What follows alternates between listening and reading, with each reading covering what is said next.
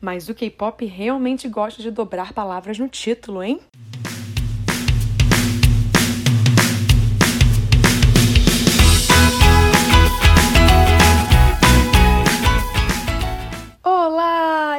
Volta com o último episódio do Charais desse ano. Antes de começar a falar sobre as músicas, eu queria começar esse episódio agradecendo a uma amiga minha, porque o ano está acabando e é uma hora de ser grata. Ela ganha esse agradecimento por ter me ajudado a escolher o nome Charais para esse tipo de episódio que eu venho fazendo. Você sabe por quê? Porque no começo eu fiquei encalhada um bom tempo com o nome Doppelganger na minha cabeça e eu achei que era grande demais e não era muito ideal para o podcast sobre K-pop e que no fim das contas, Doppelganger não tinha muito a ver. Então ela foi a salvadora, depois de pensar um tempinho também, e ela sugeriu Charais, que é algo bem mais fácil para nós. Então, valeu, Ju. Outra informação que eu acho muito importante falar é que eu tenho mais de 100 títulos separados para os charais. Então tem bastante música igual para virar assunto aqui. E os próximos lançamentos vão continuar ajudando para a eterna existência desse especial. Então eu não estou preocupada, só estou contando para vocês que tem muita coisa ainda para vir pela frente. E eu tô tentando no começo não repetir nenhum grupo que eu já comentei, porque por exemplo, 21, gente, sem brincadeira, tem várias músicas com nomes iguais às de outros grupos. Eu acho melhor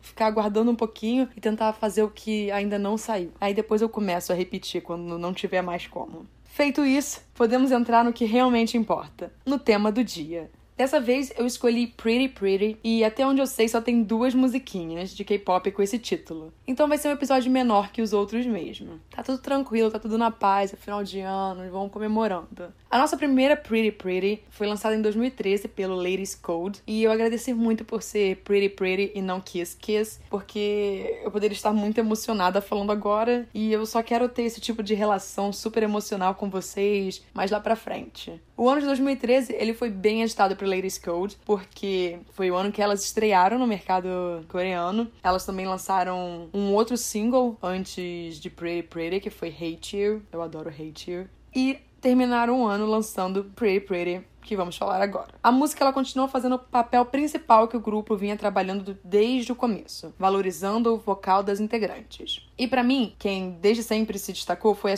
Jung, com sua voz ligeiramente rouca. Ela é bem similar com a de uma outra cantora que eu vou falar aqui no futuro, não tão longe assim, janeiro, se tudo der certo, é a Lihai. Eu espero que essa pauta não caia, porque se cair eu vou ficar muito triste. E feliz ao mesmo tempo. Vocês vão entender depois. A voz da Jung é um destaque no grupo. Ela chama bastante atenção porque mesmo dentro dos grupos femininos de K-pop, não é algo tão comum de se encontrar essa voz mais rouca. A letra da música brinca com duas integrantes comentando sobre seus pontos negativos, mas que mesmo assim elas continuam lindas. É, é bem uma música sobre aceitação. Tem algumas pessoas que podem achar que é uma música meio narcisista, fútil, mas eu não acho. Eu acho que a música, na verdade, ela tem um tom, um viés bem engraçadinho. A Reese comenta que ela é legal e mais charmosa que todos os outros integrantes do grupo, mas que não é pra zoarem ela porque a pronúncia dela é diferente. E a Zani canta sobre os olhos dela e diz que é a mais bonita entre elas. A Zani, ela tem o, um olho que não tem duas dobras, ele tem só uma dobra. E na Coreia eles costumam fazer a cirurgia para ter duas dobras. Eu acho muito charmoso uma dobrinha só. Aí é por isso que ela comenta sobre os olhos dela. Ele é um single bem divertido, ele é funky, tem uma leve dos anos 80. Não é uma música para se ficar parada, sabe? Mas sim para dançar.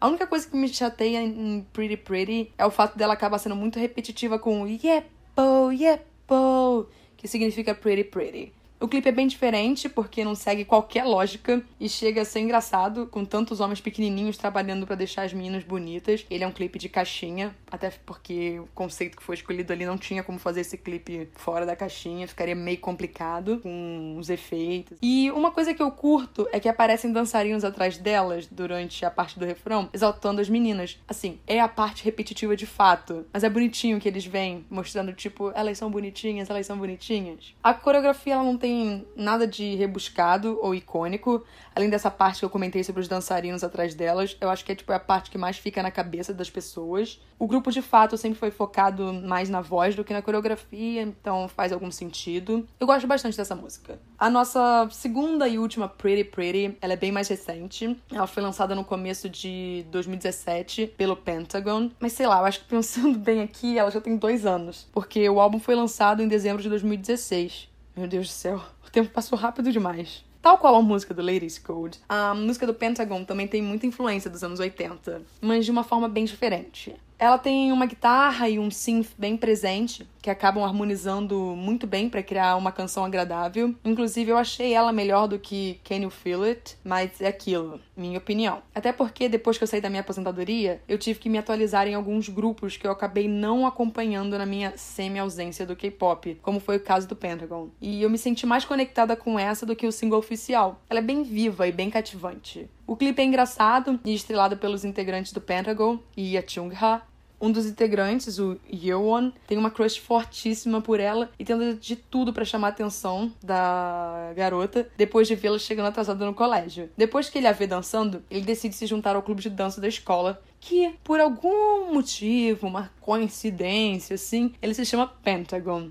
Hum, por que será? Mas ele falha miseravelmente. Aí os parças dele mostram que são parças mesmo. E geral treina juntinho para não fazer feio e arrasar e mostram o talento deles. No final, ele ganha um aperto de mão da Chung-ha, que reconhece o talento dele. É bem engraçadinho o vídeo, eu gosto. Ele não é focado em coreografia nem nada disso. Ele é só um clipe bonitinho que acontece numa escola. Um comentário que eu preciso fazer é que nessa época o Edon parecia mais saudável e eu gosto de pessoas com cara de saúde no rosto. Ultimamente ele parece que tá precisando comer, gente. Eu fico preocupada com isso. Sempre fico, com todos os ídolos que começam a emagrecer muito. Uma curiosidade que eu tenho sobre essa Pretty Pretty é que se vocês jogarem Manfred Jackson no YouTube, vocês vão encontrar um cantor sueco que tem uma música com a mesma batida de Pretty Pretty. O produtor da música vendeu tanto para Cube como para esse cantor. Todo mundo sabe disso, tá tudo na paz, não tem porquê ficar arrumando encrenca, não é plágio de ninguém. E vocês até podem decidir qual versão que vocês gostam mais. Eu preferia do Pentagon.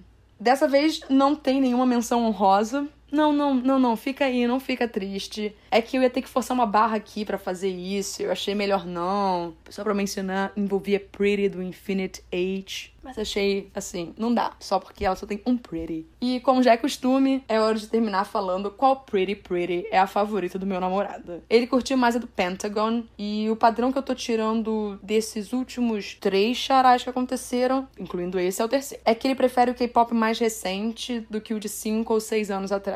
Normal, nada a falar sobre isso, só algo que eu tô notando. Eu espero que vocês tenham gostado desse episódio, e a gente volta na segunda-feira com o último episódio episódio de 2018. Mas nada de pânico, porque 2019 promete, tem várias, várias ideias assim surgindo na minha cabeça. Inclusive, em janeiro vai ter um evento lá no Chile, da SM Town. E eu achei que seria bacana comparecer lá e fazer um episódio na segunda seguinte, contando para vocês sobre como foi a experiência e tudo mais. O legal é que eu vou ver se eu consigo fazer com outras pessoas juntas que também vão a SM Town do Chile. Para terminar o ano com chave de ouro, que vai ser o último episódio, eu vou opinar sobre os meus singles favoritos lançados ao longo de 2018. Então, pode ser que tenha alguma coisa em comum com vocês, pode ser que vocês achem maluquice, que porcaria é essa que ela escolheu? Novamente, é bem subjetivo os gostos das pessoas. Até lá, eu espero que vocês estejam ansiosos para o episódio de segunda e a gente se encontra. Tchau!